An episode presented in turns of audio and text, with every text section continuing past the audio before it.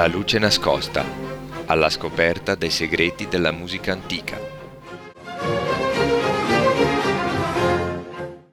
Buongiorno e bentornati a tutti i nostri radioascoltatori. Come sempre dagli studi di Lecce 51, Tony Spinetta della Chiave e Madame Sibilla vi accompagneranno in una nuova puntata della Luce Nascosta.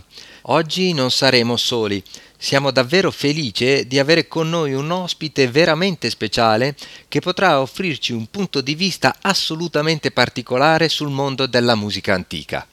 Abbiamo il piacere di avere con noi Anna Paradiso a cui lasciamo subito la parola per presentarsi. Buongiorno, buongiorno a tutti gli ascoltatori di La Luce Nascosta. Eh, sì, il mio nome è Anna Paradiso e sono anche conosciuta come Anna Paradiso Laurin, che è il mio nome svedese da sposata. Eh, sono originaria di Bari e sono in Svezia da un bel po', dal 2006, e mi dedico al clavicembalo, al clavicordo, al fortepiano e per quanto riguarda la musica del Novecento anche al pianoforte moderno. Il primo maggio è uscita la mia ultima fatica discografica, Anna Paradiso Plays Paradisi. Anna Paradiso suona Paradisi per la casa discografica BIS e in questa mia ultima incisione ho riunito il clavicembalo, il clavicordo ed il fortepiano per eseguire le sonate di Pietro Domenico Paradisi, eh, pubblicate nel 1754. E Paradisi era in effetti molto popolare nel nel mio paese adottivo, la Svezia, dove ci sono diverse copie delle edizioni a stampa settecentesche delle sue sonate in, varie biblioteche.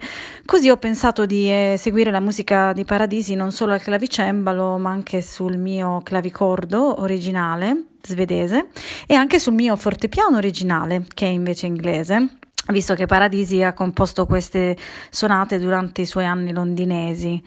E così ho pensato magari di cominciare il nostro ascolto con la mia versione eh, sul mio fortepiano Broadwood and Sons, questa è la marca del costruttore allora molto famoso Broadwood, eh, del movimento anche questo molto famoso, forse il più noto di tutte le sonate eh, di Paradisi, e cioè il secondo movimento della sonata sesta, l'allegro, e scommetto che molti dei nostri ascoltatori ascoltatori lo riconosceranno.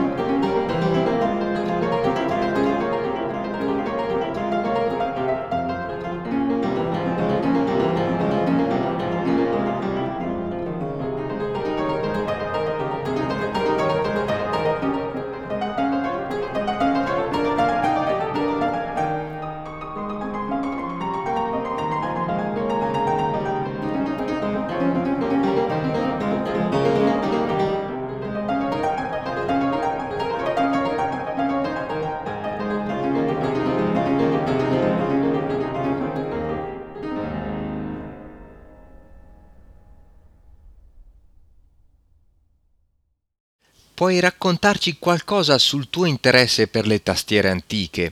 Come è nato e cosa ha significato per te scegliere questa carriera?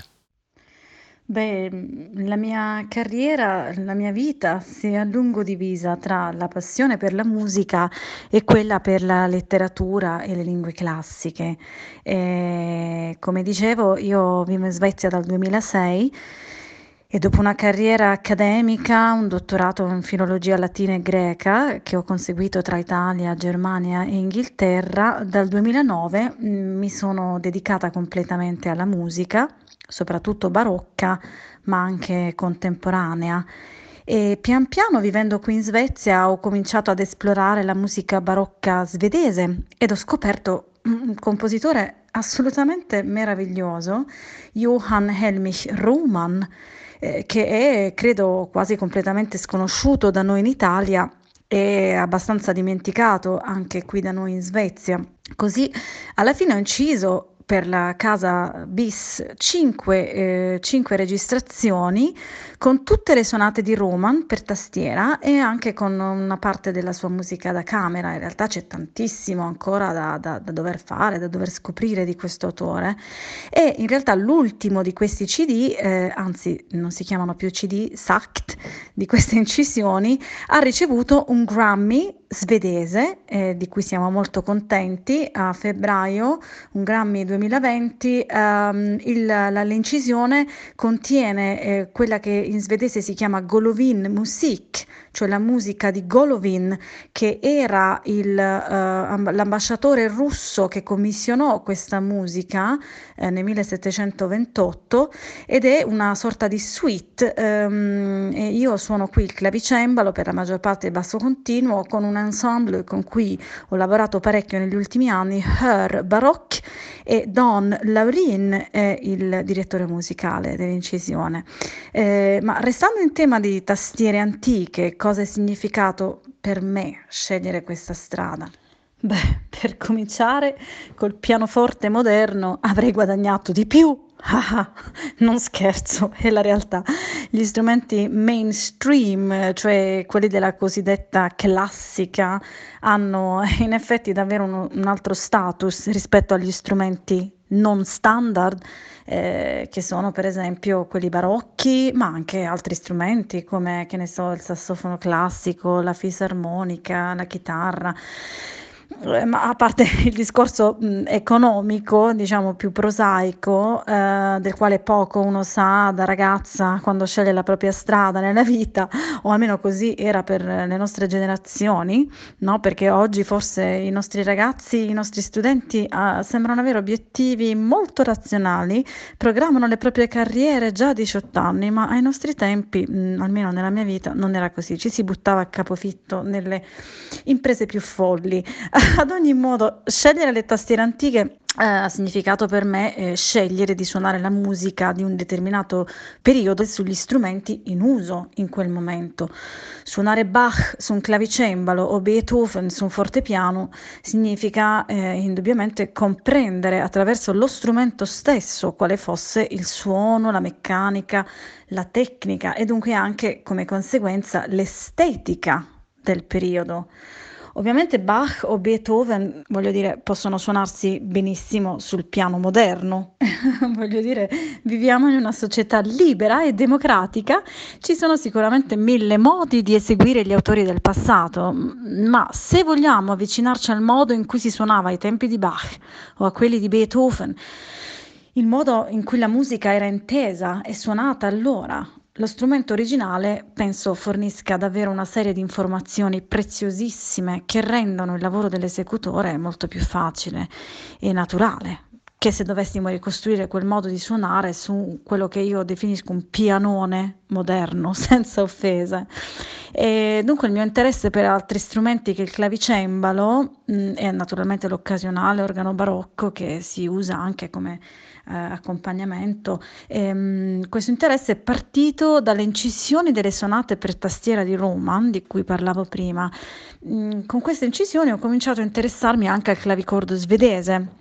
Eh, che era in uso ai tempi di Roman e ho inciso alcune di queste sonate proprio su quello strumento. E devo dire che la scoperta del clavicordo svedese è stato amore a prima vista Qui in Svezia infatti il clavicordo era mh, molto più grande del suo cugino inglese, era un po' il clavicordo il, alla Carl Philipp Emanuel Bach, il clavicordo di, eh, di, tradizione anche tedesca, molto simile.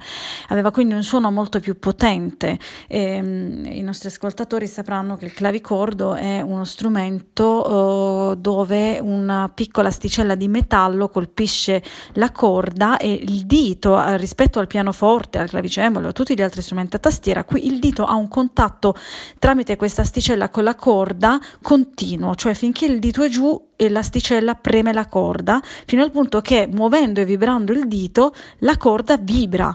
Quindi c'è un contatto molto fisico tra dito e corda e, e c'è anche una dinamica come nel pianoforte, e quindi uno strumento dinamico. Il clavicordo ha avuto una grande e lunga tradizione in Svezia e io mi ci sono davvero appassionata, come mi sono appassionata anche a un repertorio immenso e sconosciuto qui in Svezia per questo strumento. E così un po' ironicamente io, barese, sono una delle poche ad eseguire musica su strumenti svedesi e, e compositori svedesi. Dal clavicordo sono poi passata al fortepiano all'interesse per il fortepiano in questi ultimi anni. È uno strumento che davvero mi appassiona tantissimo e, e ho anche iniziato ad esplorare un repertorio più tardo che si estende per adesso fino a Beethoven, vedremo in futuro. E quest'anno e l'anno prossimo ho una serie di concerti con il mio fortepiano Broadwood e con musica di Beethoven. Ehm, e come tutti sanno, questo è un anno beethoveniano, festeggiamo, celebriamo la nascita di Beethoven e si spera di poter eseguire questi concerti eh, quest'estate, puntini puntini, altrimenti l'anno prossimo. Ehm, nella prossima traccia, eh, che è sempre tratta dal mio ultimo CD, Anna Paradiso Plays Paradisi, ehm, potete ascoltare il suono del mio clavicordo originale svedese del 1792, eh, un modello che in realtà esiste già all'inizio della seconda metà del Settecento in Svezia e ehm, mi piace immaginare che gli svedesi che tramite Roman, perché Roman era un grande ammiratore di Paradisi, mm, gli svedesi che eh, hanno potuto suonare queste sonate durante il Settecento abbiano utilizzato, chissà, magari anche proprio il mio eh, strumento. E, mh, alcune di queste edizioni settecentesche arrivate in Svezia sono infatti della fine del Settecento e il clavicordo si presta benissimo a frasi sussurrate, sentimenti intimi eppure molto passionali. E però io ho scelto per voi in questo caso invece il primo movimento della sonata 5 della quinta sonata di Paradisi, in cui il clavicordo eh, mostra una verve alquanto virtuosistica.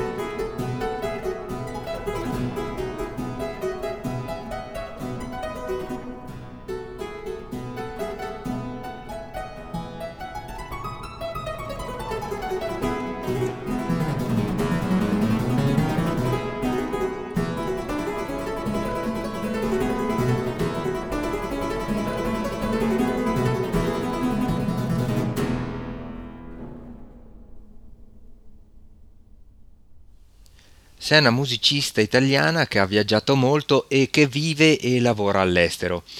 Come vedi la situazione della musica e più in generale della cultura oggi?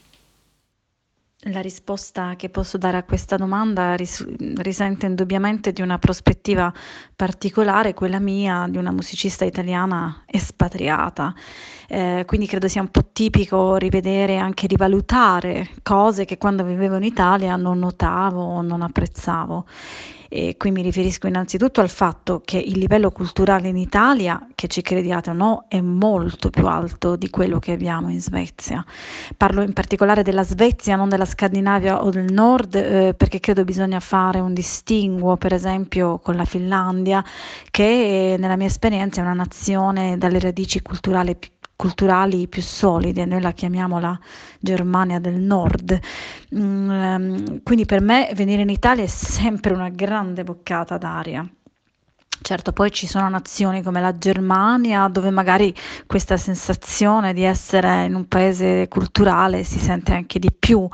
Comunque, ripeto, anche solo nel parlare, che so, di un collega musicista, ebbene, almeno nella mia generazione, ma anche credo nelle generazioni precedenti e successive, spessissimo i colleghi, come d'altronde me, eh, sono andati all'università parallelamente alla musica, alla, all'educazione musicale, c'è stata quella universitaria in un'altra materia o molte. E dunque c'è una differenza davvero abissale eh, nel substrato culturale eh, di un musicista italiano e di uno svedese. Per dirne una, non di rado, una cantante svedese non saprebbe assolutamente dire cosa sia un poema epico, cioè la fonte di tante delle trame che questa cantante eh, segue ogni giorno, canta ogni giorno, no? E la cosa mi è successa varie volte. Ora, senza voler offendere nessuno, tanto più che qui in Svezia abbiamo tra le più grandi cantanti barocche al mondo, eppure questa mancanza di dimensione di interdisciplinarietà non può che impoverire mm, l'esperienza musicale, a mio parere. Io spero che l'Italia non perda quel patrimonio di cultura del quale per secoli è stata uno dei principali agenti. No? Se pensiamo a tutto ciò che è stato creato in Italia dall'epoca romana il Rinascimento, la scuola e l'università italiana almeno quella che io ho frequentato, trovava istituzioni al pari suo solo nelle grandi università del mondo come Oxford, dove ho anche avuto modo di studiare, di lavorare, confrontarmi, o Harvard o università di questo tipo. Poi purtroppo oggi sappiamo che le cose nel mondo scolastico si sono complicate anche in Italia, e per non parlare dell'altro problema gigantesco, quello dei finanziamenti alla cultura. Certo, quella è una nota dolens dell'Italia. E poi adesso stiamo anche vivendo questa crisi pesantissima e con tutte le sue ripercussioni di cui ahimè non sappiamo ancora le conseguenze. E certo l'Italia da questo punto di vista è molto meno amata purtroppo, lo vedo sulla mia pelle, come si facciano sempre meno concerti in Italia e anche vedo come sarebbe, credo, impensabile per un cembalista italiano vivere come faccio io di soli concerti, senza un posto di insegnamento, senza altro. Chiaramente qui da noi c'è una protezione dei freelancers come me, lo Stato ci aiuta, ci sono fondi, progetti a cui fare domanda. Comunque, io servo sempre il sogno nel cassetto di ritornare in Italia, perlomeno in veste di insegnante, perché da voi ci sono tantissimi posti di lavoro in conservatorio. Da noi, pensate, se andiamo bene, c'è forse un allievo di clavicembo al momento in tutta la Svezia, un allievo, mi pare, a Malmo, al conservatorio di Malmo. E certo, altrimenti la situazione in Italia è drammatica. Eh, ma anche il pubblico italiano, diciamo, è fantastico. Il pubblico italiano è tra i più entusiasti, calorosi che abbiamo incontrato. C'è una passione, anche se vogliamo una consapevolezza diversa nell'approccio alla musica in Italia. Poi è chiaro, comunque stiamo parlando di un genere, quello della musica barocca, che è nel bene e nel male una nicchia, se si può dire così, no? eh, dove non abbiamo un pubblico molto, molto ampio. In questo senso forse uno dei paesi che si salva davvero è la Germania, dove la musica classica e persino quella barocca fanno parte delle passioni comuni di tanta gente, veramente, sia come ascoltatori che come esecutori, come amatori. E quello che succede in Germania è fantastico. E di recente al Festival di Regensburg di, di musica antica ho eseguito il, il, concerto per clavicembalo di Bach, il BWV eh, 1057 e devo dire che all'improvviso lì su quel palco mi sono sentita, che dire, Laura Pausini, per citare una star popolare sia in Italia che in Germania. Cioè i tedeschi ti inondano letteralmente con il loro amore spassionato per la musica, diventi una rock star del clavicembalo.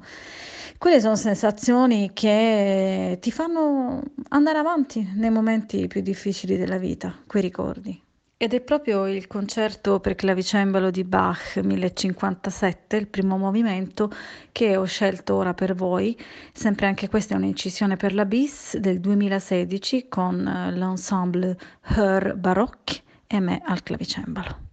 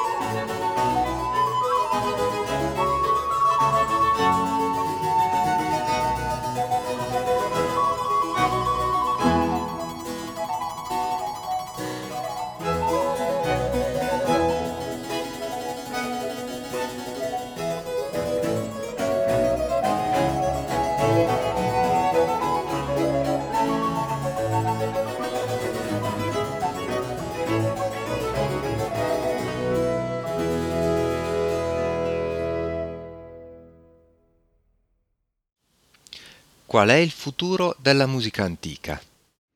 Per guardare al futuro, come a volte succede, forse è utile guardare al passato prima. E il movimento di rinascita della musica antica è nato dal lavoro di un gruppo di pionieri come Harnon Kurt, Leonhard, Bruggen e altri, eh, per i quali la passione eh, per la musica eh, si univa indubbiamente ad un aspetto fortemente intellettuale quello cioè della ricerca filologica sulle fonti originali barocche riguardanti la prassi esecutiva, l'estetica, la poetica, gli strumenti, eccetera. Nelle generazioni successive, secondo me, si è visto un certo appiattimento dell'aspetto spiccatamente intellettuale che quel movimento presentava, secondo cui ognuno di noi deve approcciare, deve avere un approccio alla musica tramite una ricerca personale delle fonti, sulle fonti. E da un certo mm, punto in poi le scuole dove studiare sono diventate più importanti di tutto, ci si fregia di queste scuole nei propri curricula e si è un po' cominciato anche a imitare questo e quell'altro maestro o peggio ancora questo o quella esecuzione su YouTube. E la musica antica è secondo me diventata mainstream, cioè un po' standard, un po' piatta, un po' noiosa. E secondo me il futuro della musica antica sta proprio nel tornare ad una ricerca personale sulle fonti, al non tralasciare quell'aspetto intellettuale, filologico che è inevitabile, secondo me, quando parliamo di uno stile, una cultura, di compositori di un'epoca tanto lontana da noi, per cui l'istinto non basta più. Questo benedetto istinto che soprattutto qui da noi è tanto omaggiato. Sì, l'istinto va bene come musicista, ma la cultura, la conoscenza sono altrettanto importanti. E la cosa affascinante eh, di, di, un percorso individuale di ricerca è che quando si consulta una fonte antica, per esempio di prassi esecutiva, alla fine non esiste una verità assoluta, ma esistono le diverse interpretazioni che ognuno di noi dà di quella fonte, spesso contrastanti. Io credo che questo sia affascinante, non sia una minaccia, sia una cosa affascinante. E quindi imitare, imitare il maestro, fregiarsi di essere andati a quella o quell'altra scuola, ma queste sono cose, sono cose per ragazzini, sono cose per per, per, principianti, ma per un artista l'importante è intraprendere, secondo me, quella ricerca personale che parte proprio dalla fonte, come hanno fatto i nostri grandi vecchi maestri. Una volta un clavicembalista di cui non, farò ovviamente il nome, famosissimo, eh, molto più famoso di me, eh, si inalberò perché io usai proprio questa espressione, il rispetto per questi grandi pionieri degli anni 60 che hanno cominciato, che hanno aperto questa strada tramite la ricerca filologica. Ma che, mi disse lui, siamo noi le nuove generazioni, noi siamo i migliori, noi siamo il progresso, che ce ne facciamo dei vari eh, Leonard e Harnon Court? Beh, lascio a voi un commento a questa frase.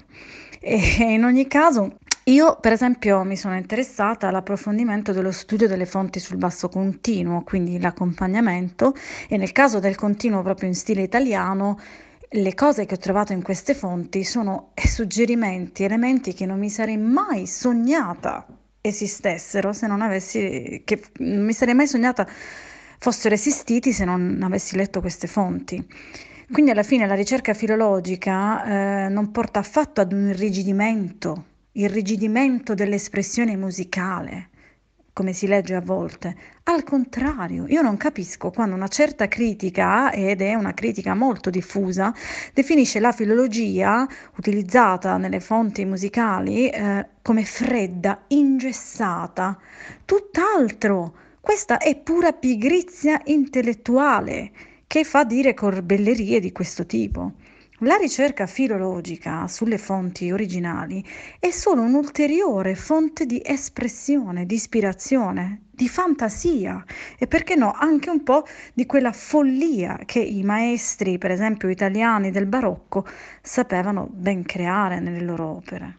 Dunque ho pensato fosse interessante magari ascoltare un'esecuzione eh, di un movimento di una sonata per flauto e basso continuo di Johann Helmich Riemann, questo compositore che ha significato molto per me in questi ultimi anni.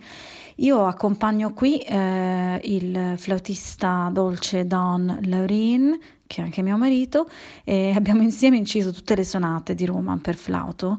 In queste sonate ho scelto di utilizzare uno stile di accompagnamento tipicamente italiano, lasciandomi guidare dalle istruzioni contenute in un trattato sul basso continuo che è stato molto importante in Italia nel Settecento, quello di Francesco Gasparini, l'armonico al cimbalo. Perché utilizzo questo trattato? Perché Roman eh, stesso, lo stesso Roman portò con sé in Svezia Gasparini e lo tradusse in svedese. Quindi abbiamo una versione in svedese. E questo trattato mi ha davvero insegnato tanto e, ed è forse un po' il simbolo per me di quello che la conoscenza significa per l'ispirazione di un artista. Conoscenza significa più possibilità di scelta, significa maggiore espressività. Non avrei mai immaginato di usare queste dissonanze, questi accordi un po' così, quasi pop, se non avessi letto Gasparini. Quello che andremo ad eseguire è quindi la sonata eh, per flauto dolce e eh, basso continuo 11 in sol minore, primo movimento largo di Johann Elmich Riemann.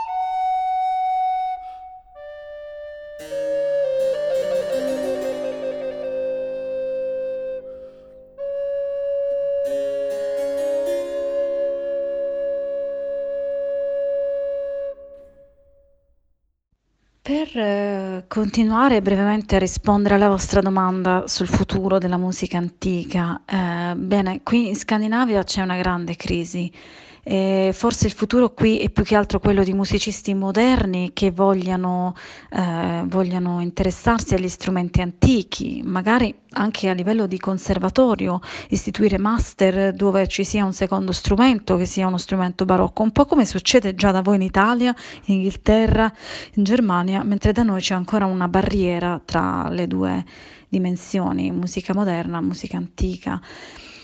In ogni caso, sin dall'origine, a partire dal periodo barocco, la musica di cui stiamo parlando è stata sempre una realtà d'élite, no? possiamo dire.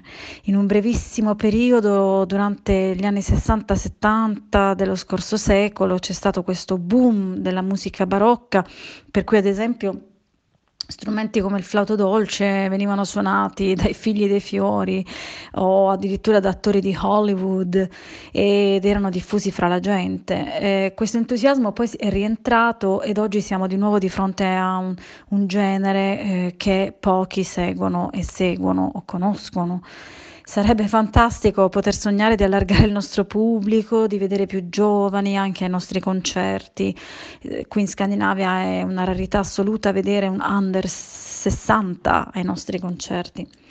Temo però che questo sarà purtroppo difficile da realizzare. La cultura con la C maiuscola richiede uno sforzo innanzitutto da parte di chi ci governa e poi a scendere delle scuole, dell'ambiente familiare che deve essere disponibile ad accogliere questa cultura.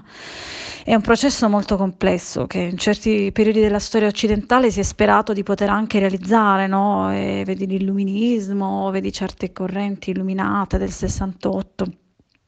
Io temo che questo resterà un sogno, ahimè, sebbene io continuerò certamente a sognarlo, nonostante i non pochi sacrifici che questa vita comporta, io cercherò di mettercela tutta per mantenere viva la fiamma della bellezza e la gioia incredibile che, diciamocelo, dà il creare musica. E con questo tono che non so se sia definibile come ottimismo disperato o pessimismo positivo, Vi lascio eh, con un grande saluto a tutti i nostri gentilissimi ascoltatori. Grazie a te Anna per il tuo prezioso contributo. Siamo giunti al termine. Ricordo a tutti i nostri ascoltatori che questa e tutte le altre puntate sono riascoltabili sul sito di Radio Gwendalin nella sezione podcast La luce nascosta. Grazie dell'ascolto e a risentirci alla prossima puntata.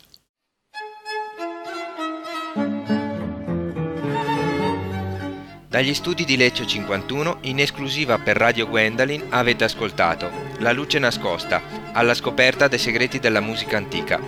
In studio Tony Spinetta della Chiave, redazione ed editing Madame Sibilla. Si ringraziano Mr. Henry e Radio Gwendalin. Alla prossima puntata.